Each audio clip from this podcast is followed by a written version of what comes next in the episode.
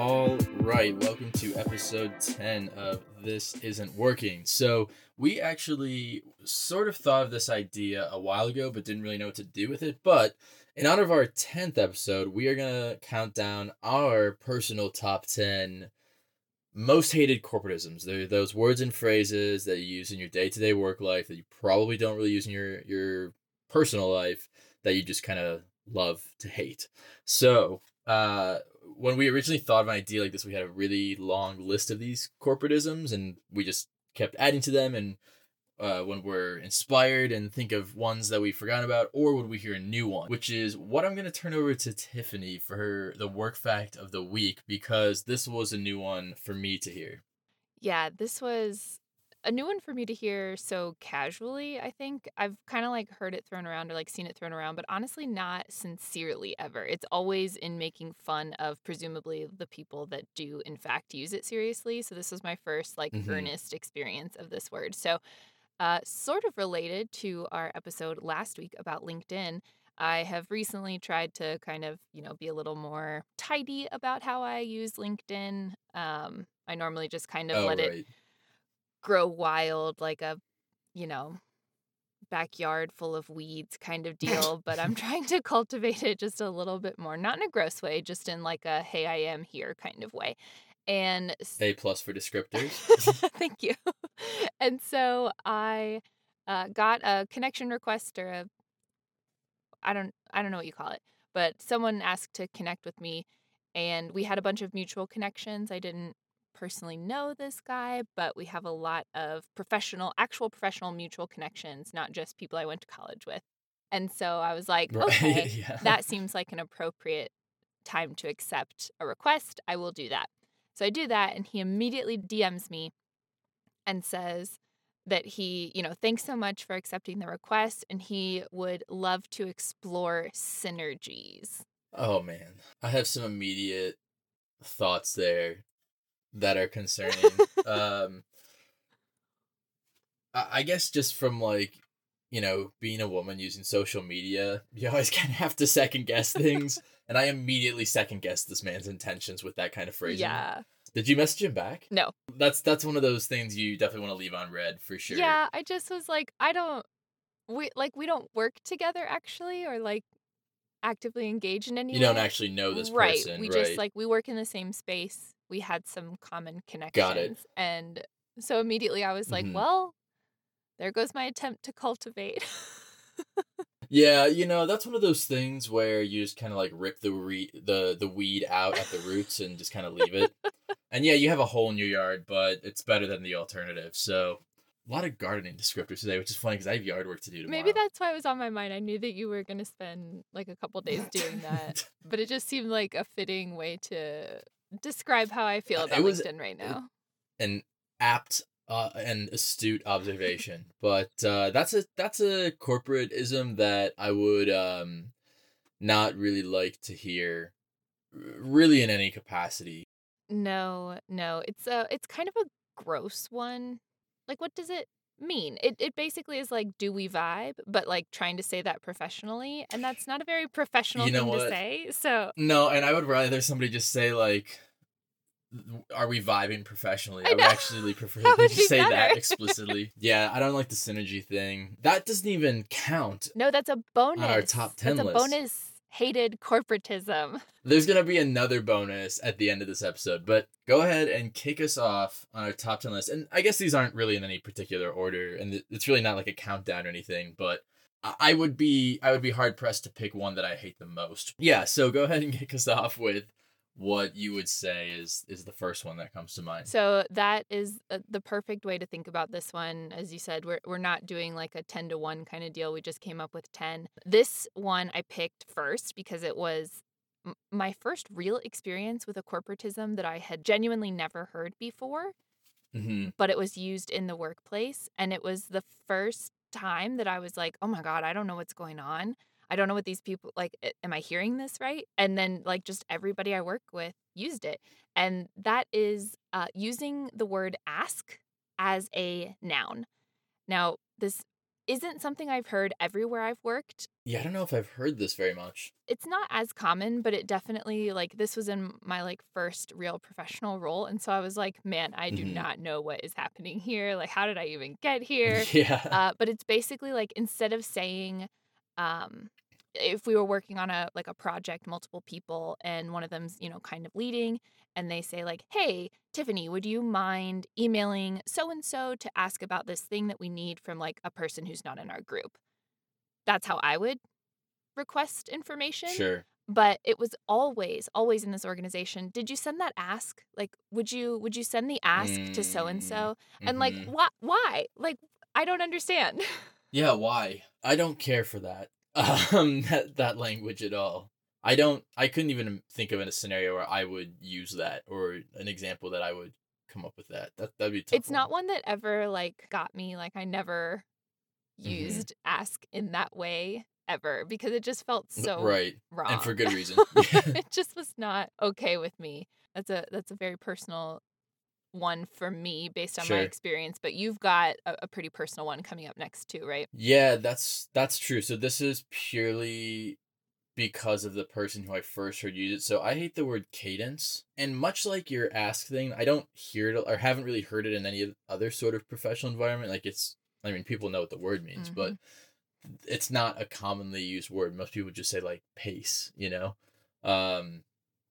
But we had this person when we worked together, actually, on our leadership team, who would say this. He'd be like, we got to get the right cadence and blah, blah, blah. And it's just like, just say timing or pace. Like, everybody knows what you're trying to say. You're just trying to make it sound way smarter, and you're failing miserably.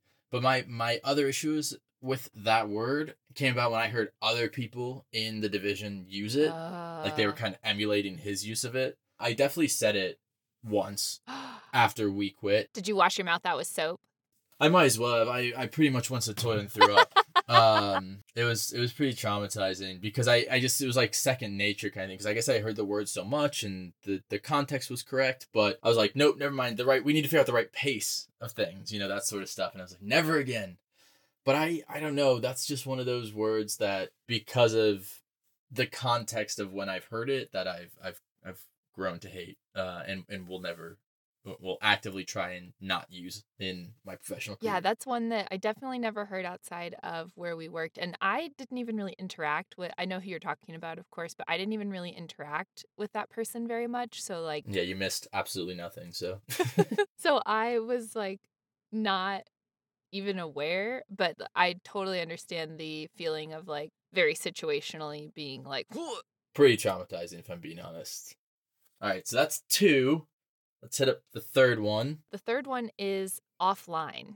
This is rarely used in a good context. You know, let's take this offline. Yeah. Let's not talk about this thing in front of people that we don't want to know more about it.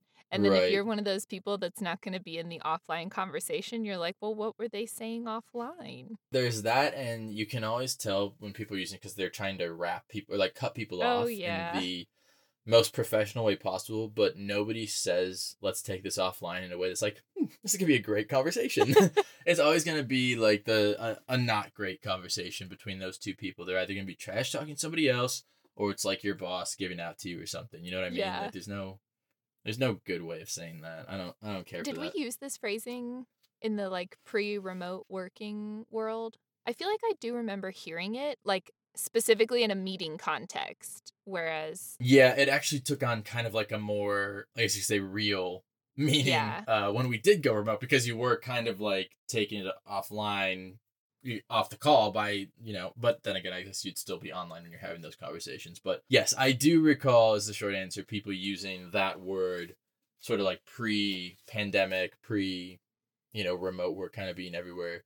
Maybe not as frequently, but definitely heard it a good few times. I feel like now, because it's almost slightly more literal, even though, you know, as you said, you would still be online because your remote work is connected through the internet, but... Unless someone's literally calling you on the phone. Yeah, which is rare. I don't love what it could mean, but in a purely, like, semantic sense, I'm like, well, that I'm a little more okay with that one now, because it at least, like, fits. Like, with cadence, I feel like, technically... the way that was being used, like, probably does fall under the definition, but, like, nobody uses that word in that way. You're right. It was just kind of a Google search thesaurus moment, and he like clung to it. Or he heard somebody like at a higher level say it, and he was like, adopted that's it. Supposed to be me one day. But I think with words like offline, my issue with it is just the frequency with which it's used. Yeah. It's just, I mean, there's a number of corporatisms. I mean, this could have been 100-word list. I mean, we have it probably like a good 70 to 100 on our list. We had to narrow down a lot. And that was the challenge of preparing for this episode. But yeah, it's just from the overuse of that one, particularly at this stage in our global working environment, yeah. that I don't care for. And that kind of brings me to number 4, which is a word that isn't related to remote work necessarily, but I've heard it used a lot over the last several years, and that's right sizing. And that's when the pandemic like kicked corporate America in the ass. People were like getting laid off and furloughed left and right. So I kept seeing people like, our company's right-sizing to adjust to the changes in the market. But just say you're laying people off. Yeah. They didn't want to say downsizing, and they didn't want to use the word layoffs and blah, blah, blah. So I even heard the person who used cadence say right-sizing several times in the context of a lot of different work. And like pre-pandemic and during the pandemic, right-sizing, because it's basically... nobody's saying we're right-sizing in the sense that we're growing. Right. You know, like... they want to say that because it sounds like it could be like this, the size is fluctuating, but you don't know which direction. We're just making it the right size. Bigger, smaller, who's to say? Always smaller. I've never been to a job, like, interview where they're like, we're just right-sizing right now. They're like, no, we're growing as a company. We're hiring more people. Nobody's like, we're just right-sizing. No, what's happened is, like, we've laid people off, or we fired people because we miscalculated, or we made terrible business decisions, blah, blah. That's the gist of this word. So I hate that word because it's a cop-out in my mind. Totally. Like many corporatisms are. It's just a way for people to say, or what they think is a way to say something bad in a good way. Yeah. Because right-sizing sounds like, oh, yeah, we're hitting our stride, blah, blah, blah. But no, what's happening is you're stagnating, or you're downsizing, frankly. Yes. I hate that. I'm going to take us off list a little bit because the way that you described how that is such a cop-out, like, triggered a memory in me. One of the jobs, like, part-time job I had, you know, pre-college, like in high school, we were, like, very poorly staffed. I had worked there for quite some time. I really knew what I was doing. Mm-hmm. But they, like, didn't hire a bunch of people, and they, like, changed the shift where someone came in to help to make it, like, later. But it was, like, after the rush. And so it was someone arrived during chaos and, like, missed being helpful pre-chaos. And I was just so exhausted. I was working, like, double shifts every day, which meant that I had to be there at, like, 7. And I wasn't leaving until, like, 10 p.m., and we weren't supposed to do that. Like, I'm a minor at this point. Like, all bad things. Yeah. Oh, God, yeah. And I was made, like, not a supervisor. There was some, you know, like, garbage word. Like a shift leader or something? Yeah, something like that, where they were like, you're going to make the schedule, but you get no more money at the end. So I was in that situation. And I had really just had enough. Like, they hadn't gotten me the supplies that I needed for the morning. Like, we were out of everything. People were upset. And I had no help. And people were just, like, yelling at me. And I am a bit delicate. And so I was not taking that well. And I went up to, like, my supervisor and just said, like, I'm done. I can't do this anymore. And they were like, you want to quit? And I said, yeah, I need to be done. Like, I'll do 2 weeks, you know, get someone else in here, whatever, but like, I'm done. And they took me up to the main office and, like, fired me right then and there. But the phrasing that they used, and this is why your explanation triggered this memory, was that I had to, like, sign a paper saying that my position had been terminated. And I said, yeah. No. That sounds like I was fired. I quit. Like, I'm leaving. And I was like 17. I was terrified that, like, I wouldn't be able to get another job. I wouldn't be able to use these references, blah, blah, blah. Yeah.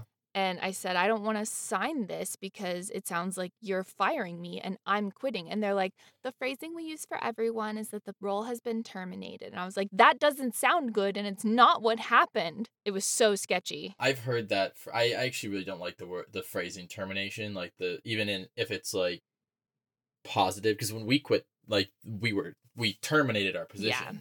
Yeah. And it sounds, the connotation's very negative there, and I don't like that. So I totally get what you're saying, but yeah. Yeah, it was... That's a cop-out. It was not great. It was not great. And right-sizing has a similar vibe. Yeah, and it kind of sounds like what you were doing in that situation, all the work you were doing, leads you to number 5 quite well. Yes, actually, number 5 is the concept of wearing multiple hats. So people can either say, like, put on your this hat, or I'm wearing my that hat. It's a little trite, like, let's be honest. It's just, you know, it's overused. It's another cop-out. It's overdone. Yeah, it's a cop-out. It can mean if you're like, if a higher up asks you to wear multiple hats or to put on your other hat or whatever, it almost always means like, we're going to make you do things that aren't in your job description. You're not actually like being compensated additionally for the work you're taking on. Like you're just putting on another hat. Yes. We're all just wearing hats. You're just changing yours and it's gross. And if I see it in a job description, I'm like immediately no. I've seen what I've needed to see. I also had a supervisor that would use this phrasing as basically an excuse for his incompetence. So he was put in charge of something he knew nothing about, which if I have to defend him, that's his defense. But he made absolutely no effort to learn anything about that. But like that's the part that like I was employed for.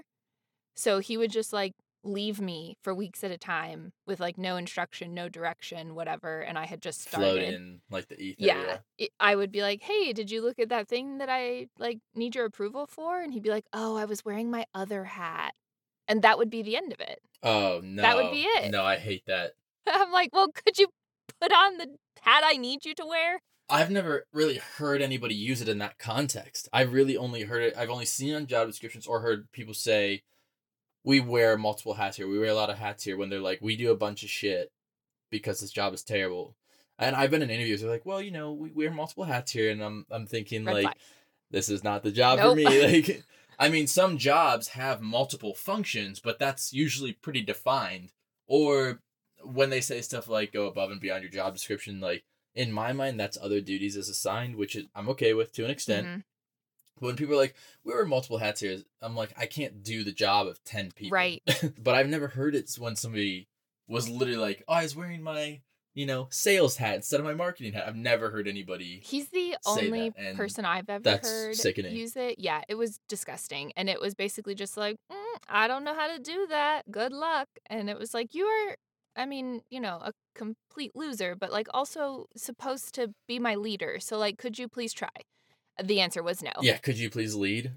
Yeah, he wasn't wearing his leader hat. Yeah, he was... He's wearing his follower hat. Not a very good... Sounds like he was wearing his dumbass hat. Yes, he always had that hat on. Yeah, always wore that hat. That one was super glued to his head. That was just the top of his head at that point. Yeah. Oh, man. So what's your next one? All right, so number 6 on this list... This is a bit of a cop-out because I'm lumping these all together, but it's really any corporate small talk phrases. So I'm absolutely guilty of saying all these things, but you hear like working hard, hardly working, living the dream, another day in paradise. I say that all the time to people. And I saw this meme, or maybe it was a tweet, like a really long time ago that is like, if you work in an office and a white dude says living the dream to you, like you need to do a wellness check. Because like, he's mentally struggling. Like, and it's so true. Because I remember one of our supervisors that we had used to always be like, morning, Sean, how's it going today? I'd be like, living the dream. And I'm like, it's 8:30 in the morning and I'm here at a place I hate. What do you think? How do you think I'm doing? Like, living the dream. Are you kidding me? I don't have heat in my office and it's 20 degrees outside. And so I would say that sort of stuff and she'd be like, oh, you're so funny. Like, no, like I'm at my wit's end here. This and is so a cry another for day help. Yeah, that's really what it was. So I hate that I say these things and that's why they're on this list because I know I do it and I know I say these things. I think part of it is that you're not genuinely asking me how I'm doing. And on the flip side of that, I'm not genuinely asking how you're doing. Like, I love working with people who I have great relationships with and get along with. And there are times I'm like, how are things going with you? Like, how are you legitimately doing? But like, if I'm passing you in a hallway and you're like, hey, how's it going? I'm like, good, how are you? Or living the dream. Like, we're not going to have these conversations. And that's not particularly in like an American context, what people are expecting you to do. Right. But I do hate that I do that. So really any corporate small talky phrase or water cooler type phrases, I'm not too big on, I'm not very keen on, but I know that makes me a hypocrite, but you know, it is what it is. I don't really say these because I cringe so, like, I physically they're so bad, cringe yeah. at myself for doing it. I slipped once by mistake because I had this, there was like a VP back in one of my old jobs, and I was in cubicle land, and he would pass through and he would say, you know, people's names, like, oh, hey, Tiffany, how's it going? But same thing, like he was literally just like on his way to a meeting, or he would like do a round or yeah. whatever. And like maybe occasionally he would stop and actually talk to people that like he knew, but like I was not one of those people, which is right. fine. Like I had no need to sure. really communicate directly with him. But so many people, that was a real another day in paradise kind of place. Like that was a very mm-hmm. common response. And it made me like this is actually hell. It made me like so uncomfortable. I was like, I mean, at that time, like I liked my job for most of the time that I worked there. Mm-hmm. But I would certainly, if I'm conceptualizing paradise, not have basically any of the elements that surrounded me. Right. I wouldn't be at work if it was paradise right. for starters, you know, like. And so I get that. Yeah. But I once accidentally said it, and you know how if you like are at a restaurant and someone says, have a great meal, and you say, thanks, you too, how you just think about it the whole rest of the day. Right. You just kind of default to it. That's yeah. how I felt about accidentally saying this. So I was like, oh God. Yeah. I actually realized without intentionally doing, like, I sound like the biggest smartass when I say stuff like this as well. And I'm genuinely not trying to be one, but you just have no other way of saying it. When I hear somebody say, like, how are you, if you're passing the hall, I just see that as like being polite. And so I would say it back, like, oh, I'm doing well, how are you? And that's just, you know, American business yeah. culture, niceties, blah, blah, blah. But then I'd say stuff like, oh, you know, living the dream. And it was supposed to be a joke. But sometimes people would be like, all right, like, damn, sorry I asked. I'm like, Jesus, I'm not. Well, what am I going to do? Like, I don't know. I don't have a good answer. I'm not going to explain myself very well here because I can be such a smartass as well. So I know that I'm not perfect at this stuff, but I swear anyone who's listening, who's ever heard me say one of these phrases to you, I'm not being a smartass. I just think it's like funny. Maybe it's not. I think they're maybe funny. It's too sarcastic. I think they're funny. I wish I had like a conscious memory of like hearing you say these things, because I would just go back. I would yeah. revisit that memory so frequently for laughs. Oh, you know it's one that I started saying a lot. This is fully sarcastic sometimes, but also meant to be like joke. People be like, "Oh, how are you doing?" I'd be like, "Thriving," and it's I'm never thriving. I'm like just getting by. Like always. I've done that before too. Yeah, I love it. I think it's hilarious. I think it's funny. Because it was like the first time I used it was like July of 2020. Nobody was thriving. Like nobody was thriving. Oh my God. I don't know. I always thought that was a funny little word, but that's a great one. I guess the next one is a bit of a cop out as well, because it's kind of like a bunch of different phrases. Yeah, with like you can tell that we did have a lot of trouble like limiting these. Some of our top 10 are sort of collections or concepts, not specific phrases, but they're so related we couldn't split them up. So the next one is capacity terms. So this is things like bandwidth, when people say they have a lot on their plate, or they ask you to like lift things off their plate. I had a workplace where that was like a very common phrase. People would ask, yeah. like supervisors would ask, like, is there anything I can lift off your plate for you? Or people would say, like, I just need someone to lift this for me. And I've never worked at a warehouse, so like it was almost never applicable. I feel like bandwidth came in maybe like the last 5 or 6 years, at least in my experience. I'm sure that it was being used prior to that, but suddenly just everyone was like, does your team have the bandwidth for that? And once I heard it, and literally thought they meant like internet connection and capability. Does your office have the internet capacity? Yeah, for this? And I was like, I mean, we're all online all the time to do our jobs every day. Like, we've got internet. Yeah, we have internet bandwidth, obviously.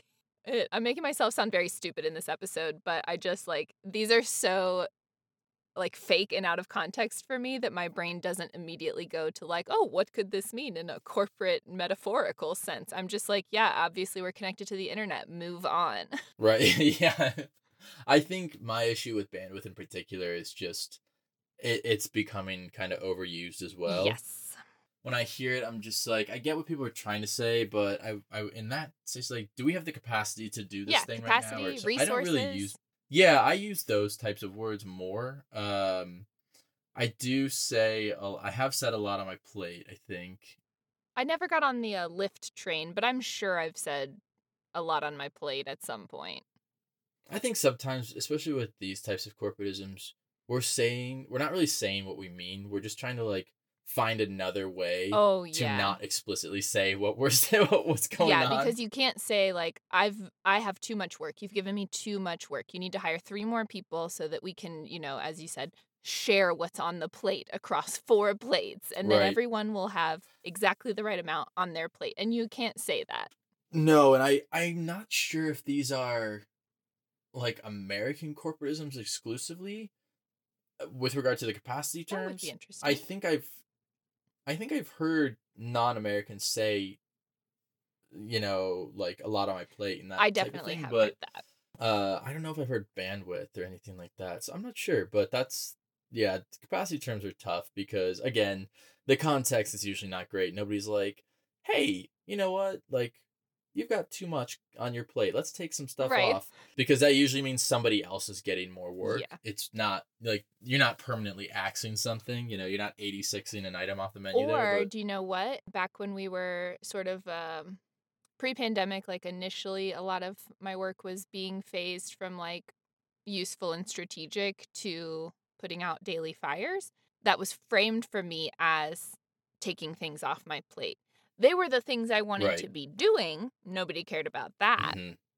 The thing was less stuff on the plate. And they were like, you are so welcome. And I was like, well, yeah, but, you know, now you don't really need a, like, you know, the qualifications I have to do my job. So that sucks. Once I got my master's degree, like I didn't even need a bachelor's degree to do my job anymore. It felt like the next one is going to hurt you a little bit here because it's going to give you like some flashbacks to our time working together. And that's data-driven terms or like KPIs, key performance indicators. Yeah. So I typically don't have an issue with KPIs. And that is because like I'm generally a person who wants to like set goals and kind of like measure to make sure the things that we're doing are working. In the context that we used to hear these things, and this hasn't been true in recent roles, it's always been like quantitative data only. I think the vice president, you know, of the division that we worked in previously together had like an allergy or severe aversion to qualitative data.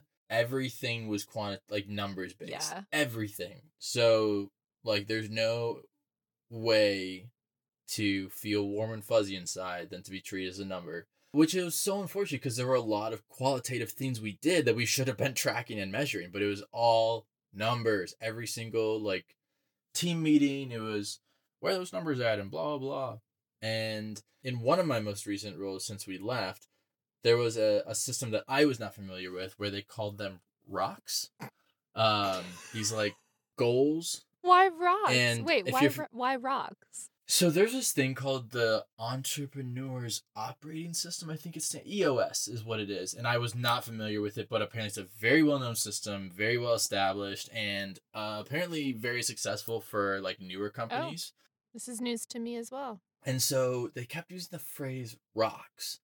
And I'm sitting there thinking, like, what in the name of Christ are we talking about with these rocks?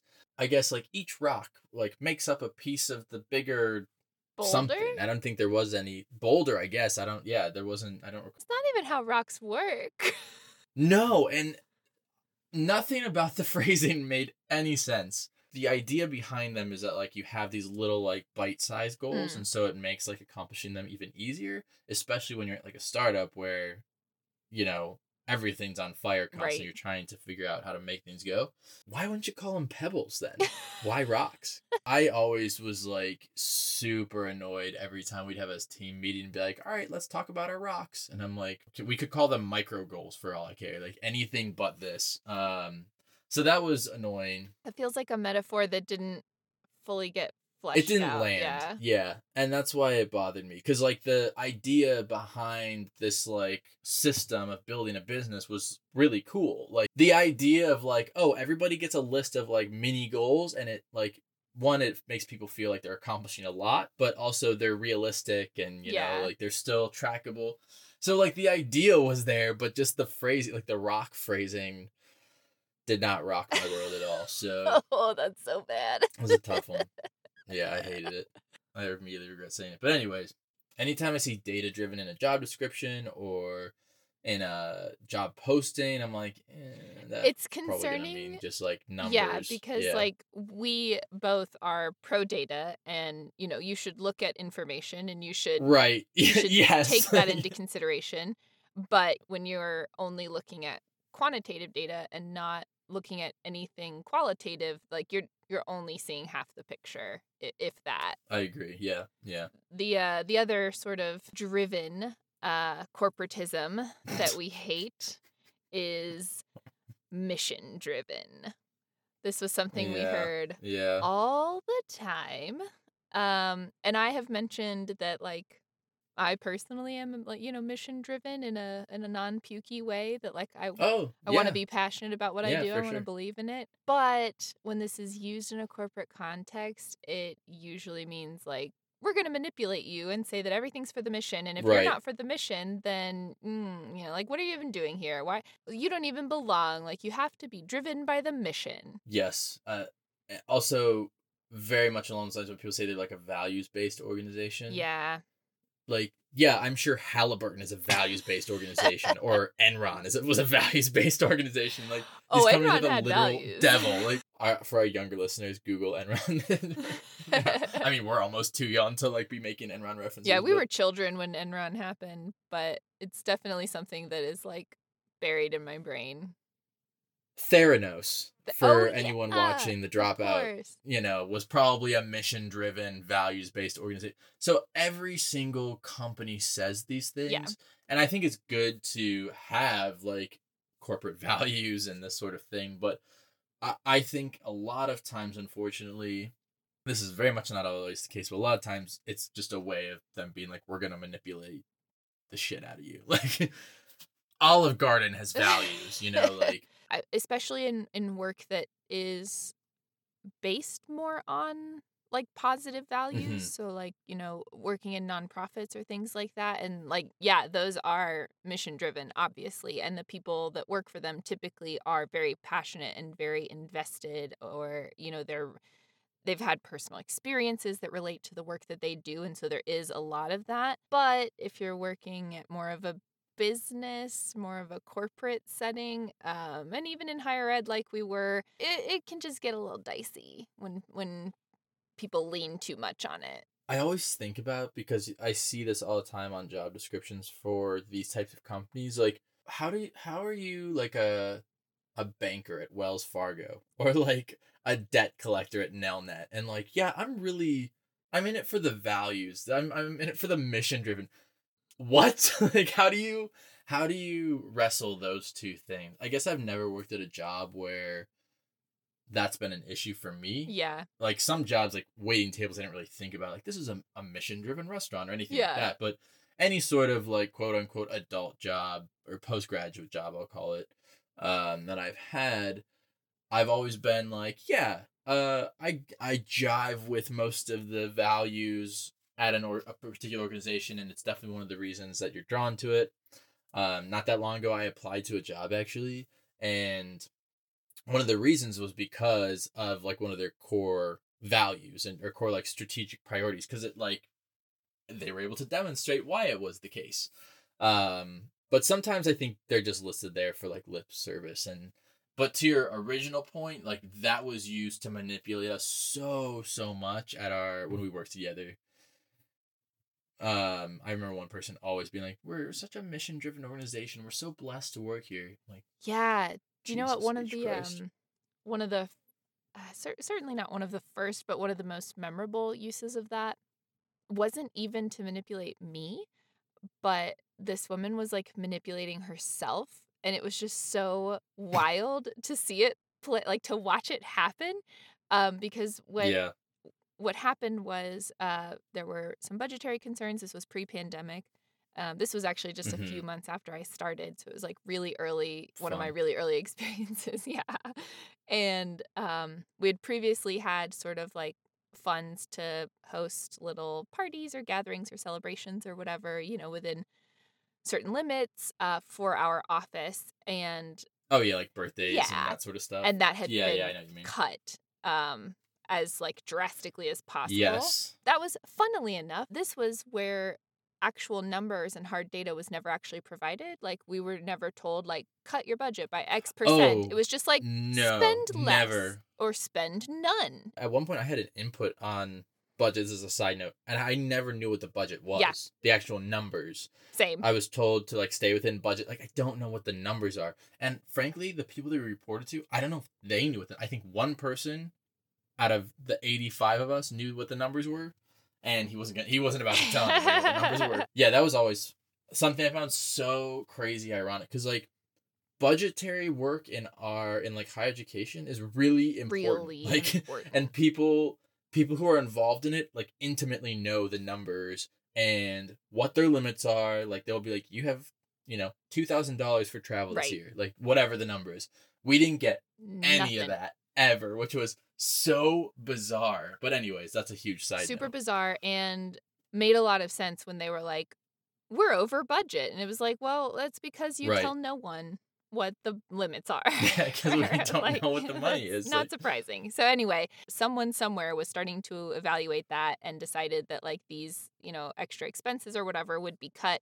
But we already had like some sort of celebration or gathering planned. Maybe it was somebody's birthday. I don't remember. But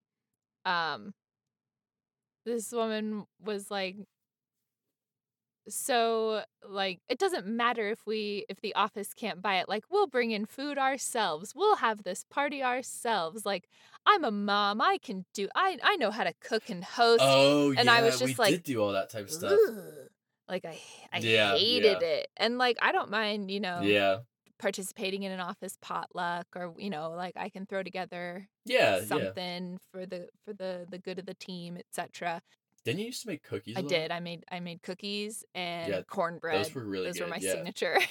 Yes, the cornbread. Yes, I remember now. Oh, that's so nice. Yeah, I do remember. And then the way that she was like, we'll tackle this because, like, you know, this is how we all come together as a community and, you know, like, value each other and we're a family. And it was just, I was like, what are you saying? Like, who is this for? Or it's just me here.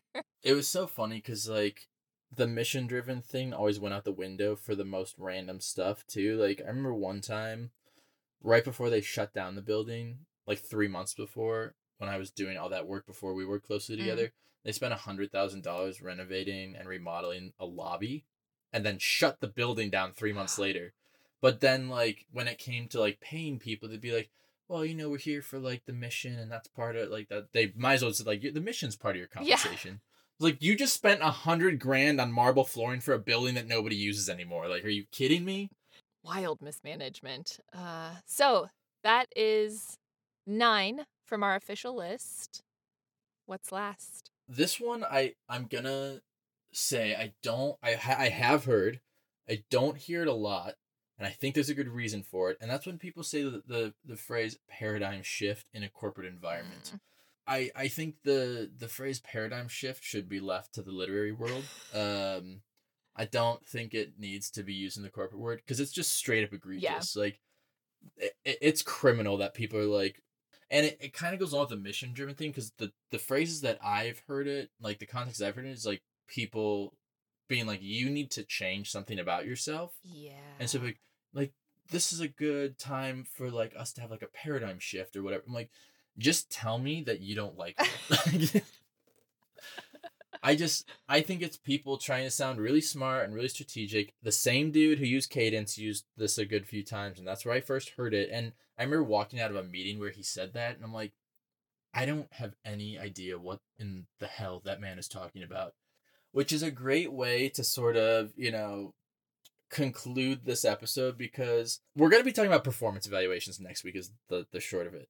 But when Tiffany and I worked together, the cadence dude, the paradigm shift dude, he decided to kind of give them a really nice rebrand and call them personal impact reviews. Yeah. Oh, yeah. We will be doing episode 11 next week on performance evaluations. We think this will come out at a pretty good time of year. I know that a lot of organizations have their new fiscal year that starts in July.